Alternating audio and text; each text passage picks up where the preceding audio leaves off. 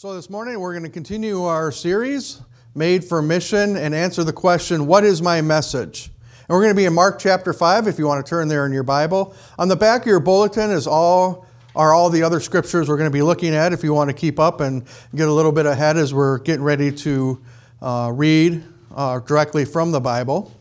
And Mark chapter 5 deals with Jesus' encounter with a demonically possessed man.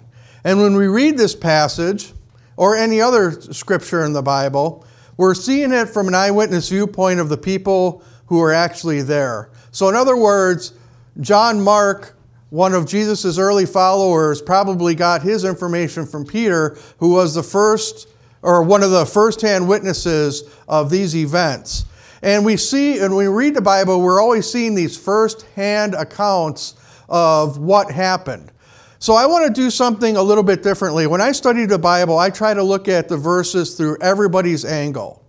And we're going to look at it this morning through how it must have been for this demonically possessed man. And we're going to read his, um, a fictitious example of, of something he might have said about his life up until that point. So let's hear his story. I have shared my story several hundred times, but it never gets old. I start by telling about the day I first heard the voices.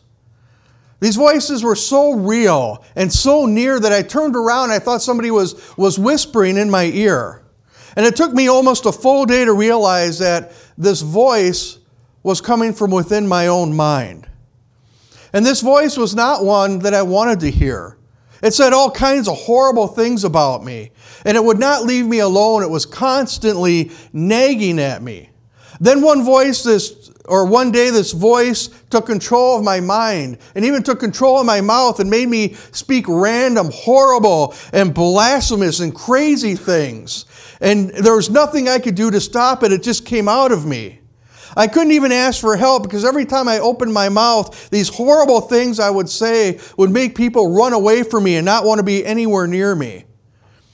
I had already started to lose all hope when more voices took over control of my body to that point that I just became uncontrollable. And even my family finally grabbed me and chained me up and took me out to the cemetery and chained me there.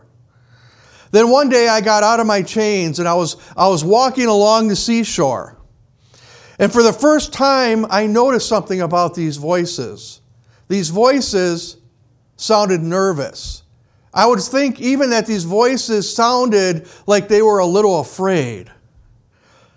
And I looked out onto the Sea of Galilee and I saw a boat approaching the shore.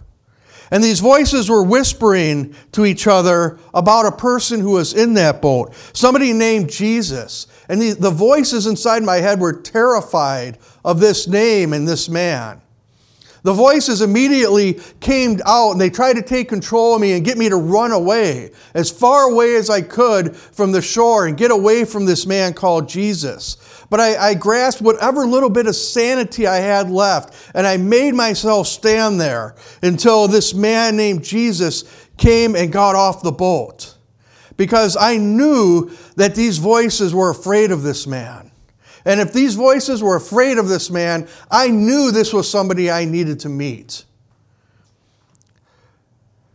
This morning, we're in week three of our series titled Made for Mission. A few weeks ago, we kicked it off by talking about we are called. Last week, we talked about what is my mission, and we shared that ultimately our mission in life is Jesus' mission. And it should be our first priority in life, and everything within our life should revolve around that.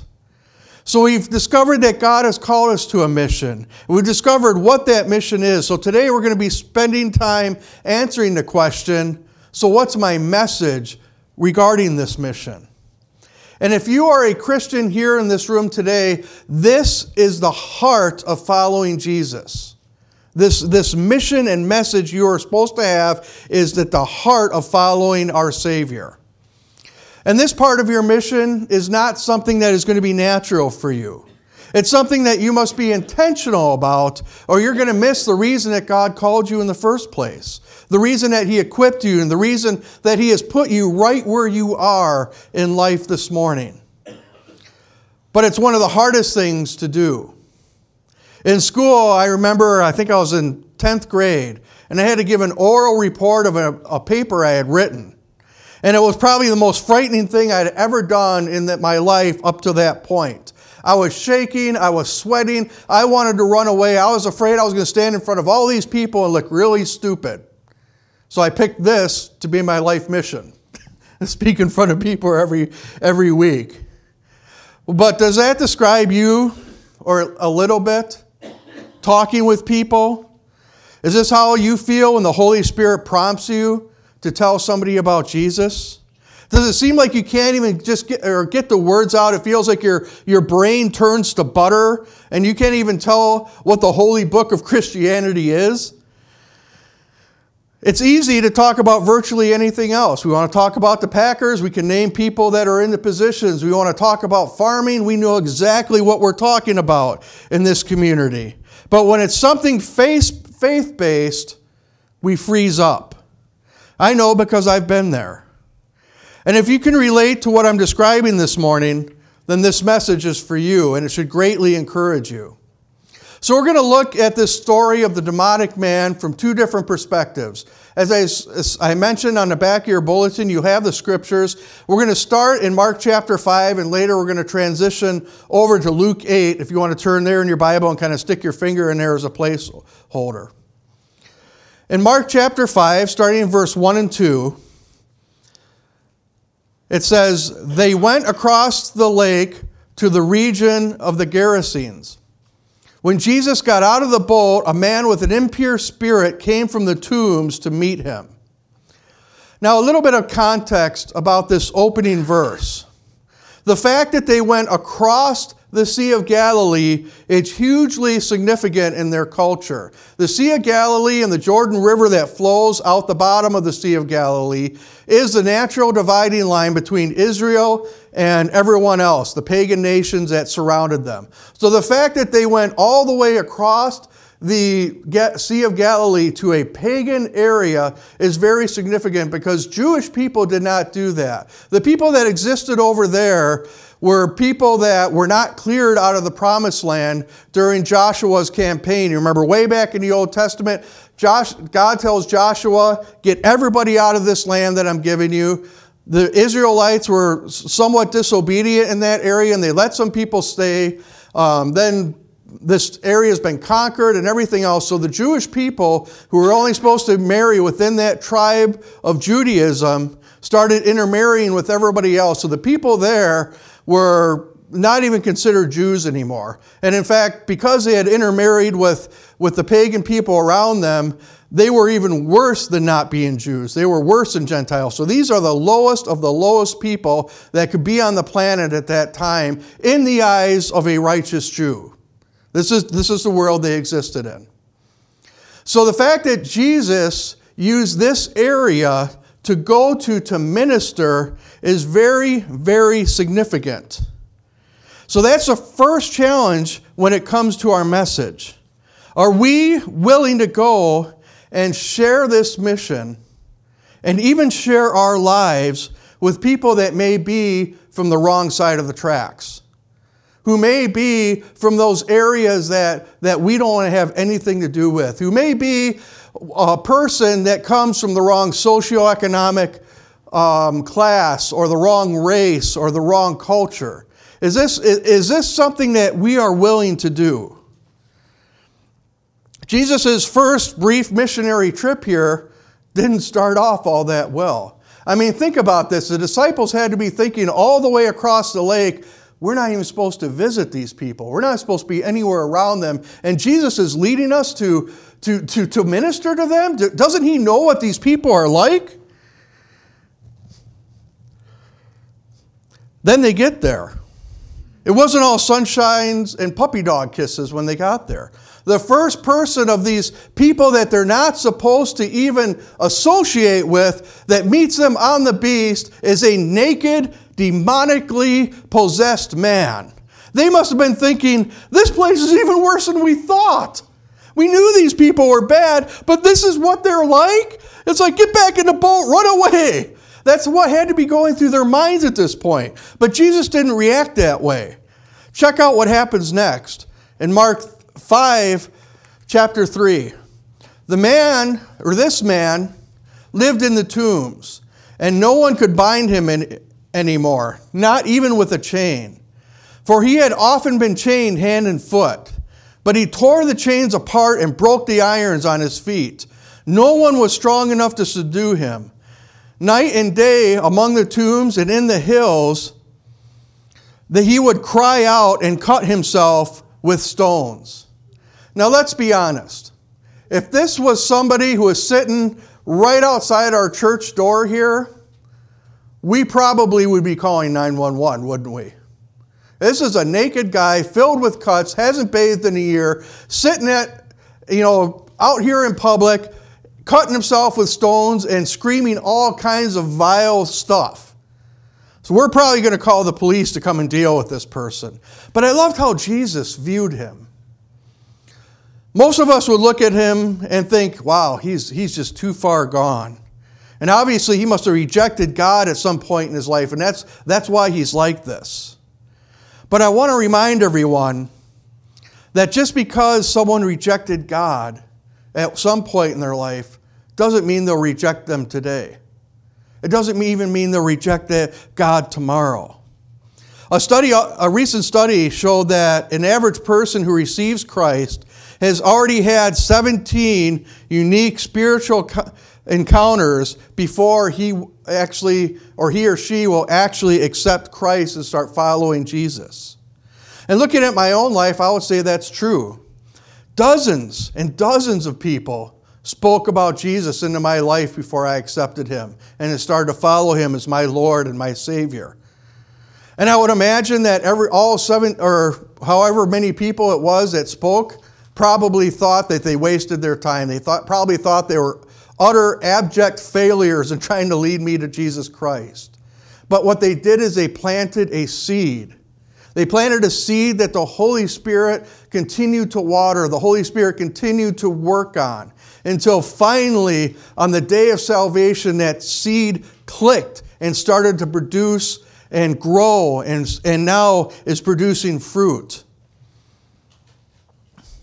That was a spiritual reality because of their obedience, that seed in God's timing came to life. Listen, you have no idea. I have no idea. We really, as human beings, with our limited comprehension, have no idea where we fit in to the salvation history of people's lives and the impact of our words to them. God is far more concerned with our obedience than he is with our impact. Because God can work with our obedience. We're not responsible for the impact. We're not responsible for, for down the road what might happen. We are responsible in the here and now to share this message with as many people as we can. Our job is to obey and plant seeds. It's God's job to harvest that seed. You know, we live in an agricultural setting. Let's say it's mid July, and a farmer is looking out in his cornfield and nothing is happening. And he comes to church for prayer and he says, You know, can, can this church pray for me? I'm looking out at my cornfield and nothing is happening. And maybe some of the maybe some of the farmers here or some of the people who know about this, they say, "Well, what kind of seed did you plant this year?" Or, or you know, when did you plant? Maybe it's just it's just not coming up because you planted late, or something. And, and the farmer says, "Well, I didn't plant any seed this year." Well, how do you expect a harvest if you didn't plant any seed? That would just be obvious. How do we expect Jesus to change people's lives if we never go out and plant seed? The same principle applies to the church. We can't ask God to give us a harvest here in Trempealeau County if we are not purposely and intentionally out there spreading seed. We're going to go over to Luke chapter 8 and continue the story of this demonic man. Luke chapter 8, verse 28. says, When he saw Jesus, he cried out and fell at his feet, shouting at the top of his voice, What do you want with me, Jesus, Son of the Most High God? I beg you, don't torture me. For Jesus had commanded the impure spirit to come out of the man. Many times it had seized him, and though he was chained hand and foot and kept under guard, he had broken his chains and had been driven by the demon into solitary places. Notice the man's question What do you want with me? You know, I mentioned as, as I read scriptures, I try to put myself in other people's shoes so I can understand where they're coming from. So let's put ourselves in this man's shoes for a moment. He fully expects Jesus to do something horrible for him or to him. The man fully expects some sort of torture. Why would he think that? Because that's all he's ever known. Since this demon has come within him, he's lived in a constant state of torment. And that's the condition of those who don't know Jesus today. They may look put together, they may look like they're wealthy and prosperous and everything else, but reality, when they lay their head on the pillow every night, they are living in a sense of despair. They're living in a sense of hopelessness. Trust me, I see them all the time in my various jobs. They may have the highest position in the community and they show up at the ER or they show up on the ambulance or they show up in the fire department suicidal and without hope. Every experience this man has ever had has only been bad. But let's look and see how Jesus responds. In Luke 8, verse 30, Jesus asked him, What is your name? Legion, he replied, because many demons had gone into him. What is your name? Jesus wanted to know his name. Notice the man is so overwhelmed by demons, he doesn't even remember what his real name is anymore. And all he can say is Legion, for there are many demons within me.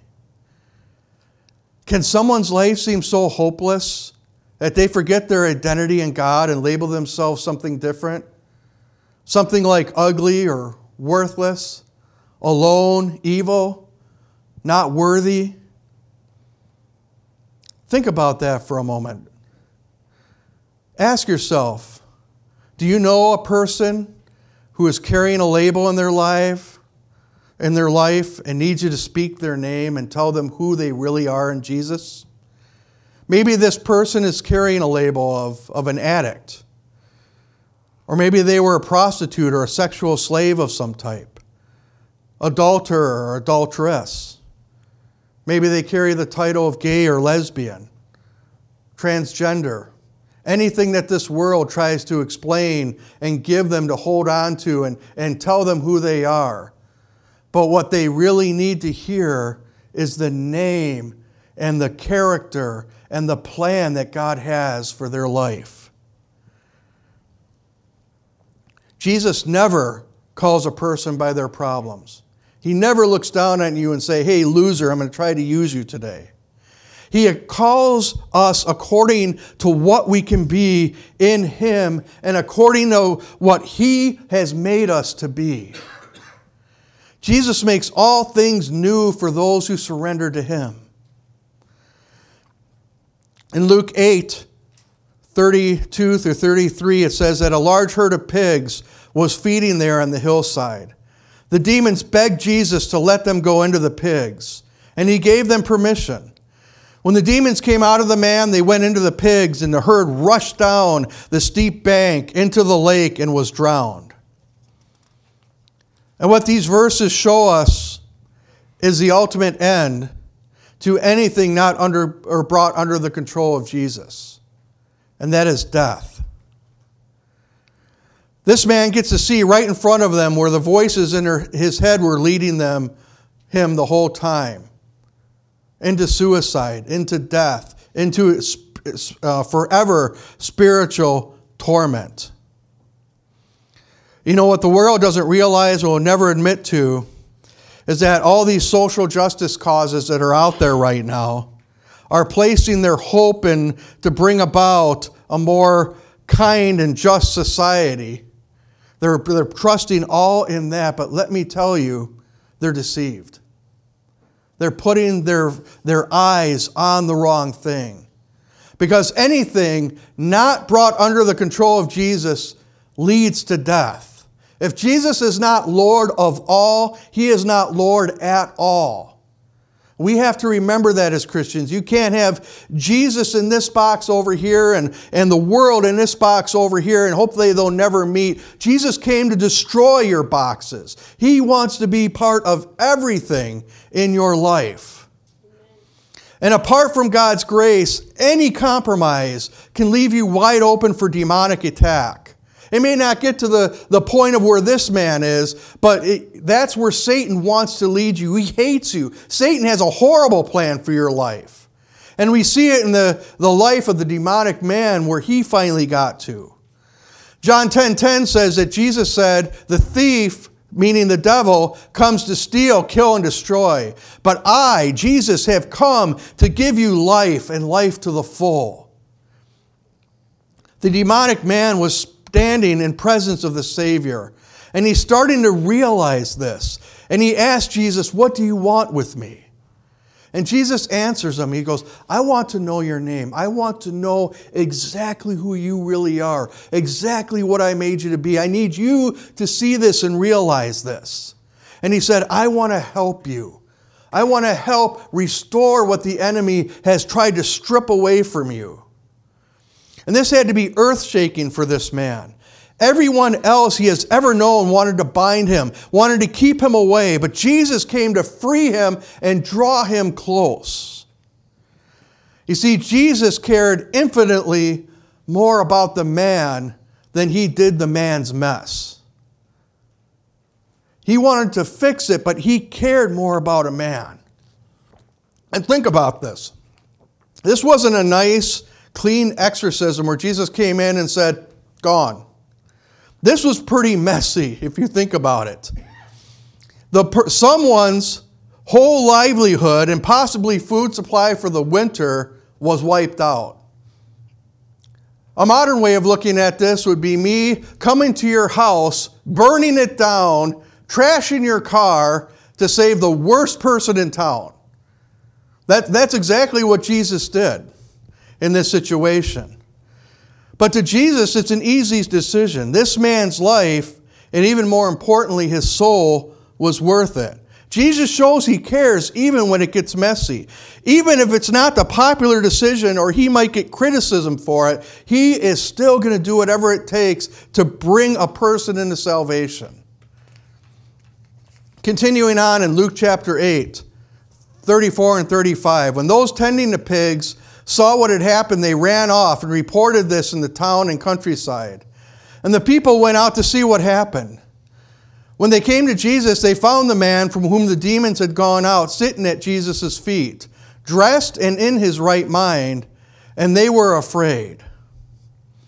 Now, in case you forgot, this man is completely nuts, right? Completely insane. He's running around town naked, screaming the worst profanity blasphemy and filth that you can imagine. And I'm not saying that necessarily you run up to those people and give them a hug, because, that, because some of these people can be very dangerous. I mean, be safe, but I just want you to view people who are like that maybe a little bit more different, differently. Maybe it's that person, maybe he's a neighbor and he's always making fun of you going to church. Maybe it's a neighbor who, who insists on, on blasting death metal in the middle of the night. Maybe it's, it's someone who's always partying and always mocking your decision to follow Jesus. Start looking at them the way Jesus looks at them. In the early days of me being a paramedic in Lake Geneva, we got called to a residence for, for a patient under Chapter 51, it means that a, a patient that's involuntarily about to be committed to a, a mental health facility. And when we got there, the officers met us at the door and said, Okay, grab your leather restraints. Okay, grab the spit net, which is a net that goes over so they can't spit on you, it goes over their head. And then something to sedate her because she's totally out of control. She's already clawed us, she's already kicked us, she's already spit on us, she's already done all kinds of, of vile things to us and threatened the life of anybody who comes anywhere near her. So we were just waiting for you to get here so we didn't have to, to basically go hands on and almost beat her up to get her in, into submission. So we gathered our supplies, we went into the house, and I found this woman sitting in the back of her living room she was naked, sitting on the floor, glaring at us. She profanely, very profanely, informed us that if we touched her, that she would do very bad things to us. That's the cleanest way I can describe it. So I squatted down about arm's length. When you deal with mental health people, you try to get down on their level so they're not threatened. I'm not standing over her doing that. You get down there. I told her, you know, we're not we're here to help you. We're not here to hurt you. We don't want to go hands on with you. We don't want to have to grab you and struggle with you. I definitely don't want to have to put restraints on you, and I don't want to stab you with a needle and, and basically make you unconscious. I really don't want to do all of that. It's more paperwork, okay, if I do that. It's a harder job for me if I do all of this. I said, I'm here to help you. Can I at least just reach across and take your pulse because I want to see if you're clinically stable? And she nodded. She said, okay. She kind of looked down and away from me. So I, I kind of lean in a little bit like this and I touch her wrist, start feeling her pulse, spits in my face. And it wasn't just like a, a, little bit of spittle, it was bloody, gooey, you know, kind of all over the place. Well, this is about 3:30 in the morning. It's, I've been on duty for almost 72 hours. You can ask Tammy. I've, I used to pull shifts like that when I was in my 30s and stupid. I'm really tired. I am really crabby. And the last thing I want to deal with right now is this. Okay? I mean, getting spit in the face is not a pleasant thing to have happen. And the, and the officer pulls out his baton. Baton comes out.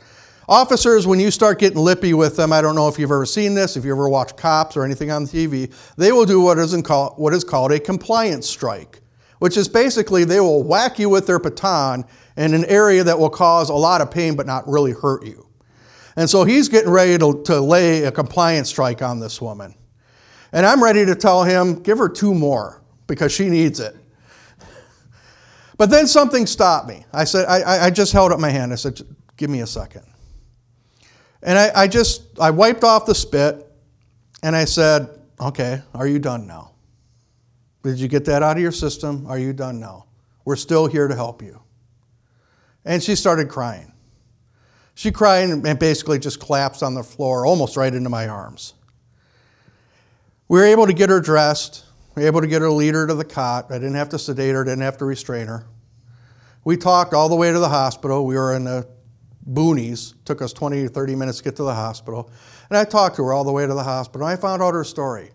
She had actually been an EMT and a nurse at one of the local hospitals for 20 years. She hurt her back, got addicted to prescription painkillers. She got so addicted to prescription drugs that she started stealing them at work and got caught. She got fired. She couldn't have access to prescriptions anymore, so she got on heroin. And this is where she's at now. And I spoke to her about the help that we're going to find for her. And I even prayed with her before I left the hospital. This is a personal example just from my life of what we see in this story. You know, this former demonic man probably didn't have any clothes with him, right? It wasn't like he was carrying a suitcase around. So, where did he get these clothes he has on now? Jesus gave him. Probably gave up one of his own sets of clothes. Or maybe one of the disciples gave up their sets of clothes. And it's also noticeable to see that Jesus stayed with this man a while. He cared for this man. He not only restored his mind, his soul, and his spirit, but he also made sure his physical needs were taken care of. In other words, Jesus shows this man who has known only isolation that he wants to have an actual relationship with him. He's not just an evangelist that blows through town, tells people about Jesus, and, and takes off again. This was a, he was saying, I want to know you and take care of even your basic needs. Continuing on in Luke chapter 8, 36, it says, Those who had seen it told the people how the demonic or the demon possessed man had been cured. Then all the people of the region of the Gerasenes asked Jesus to leave them because they were overcome with fear. So he got into the boat and left.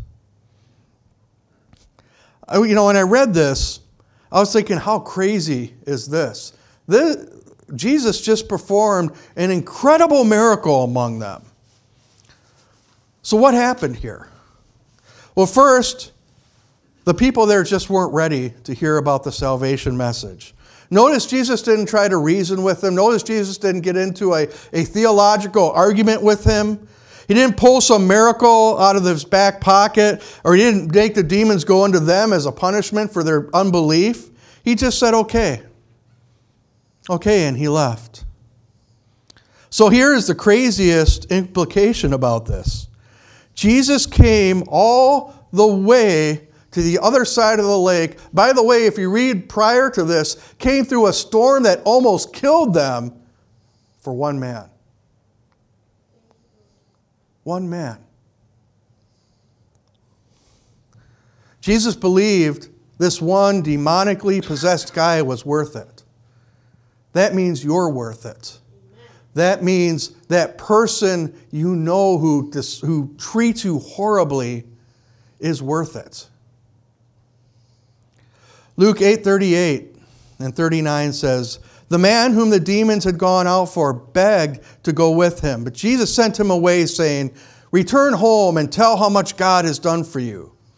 So the man went away and told all over town how much Jesus had done for him.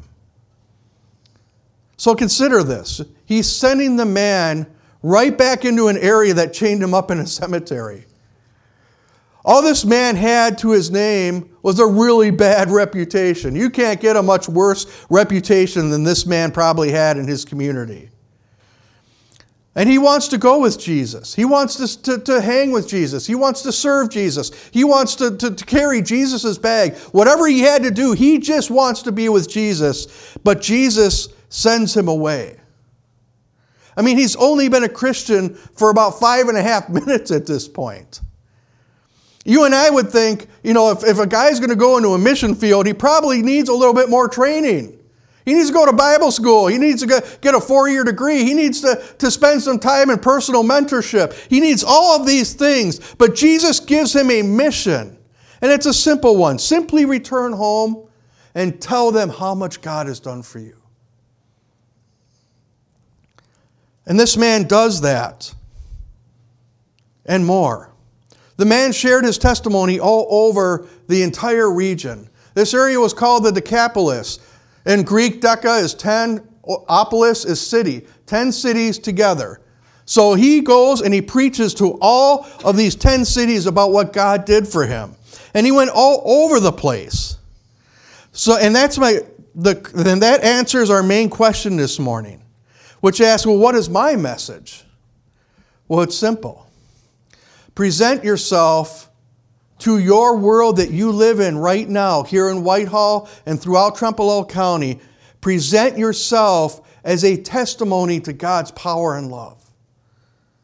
And tell people about Jesus and what He's done for you.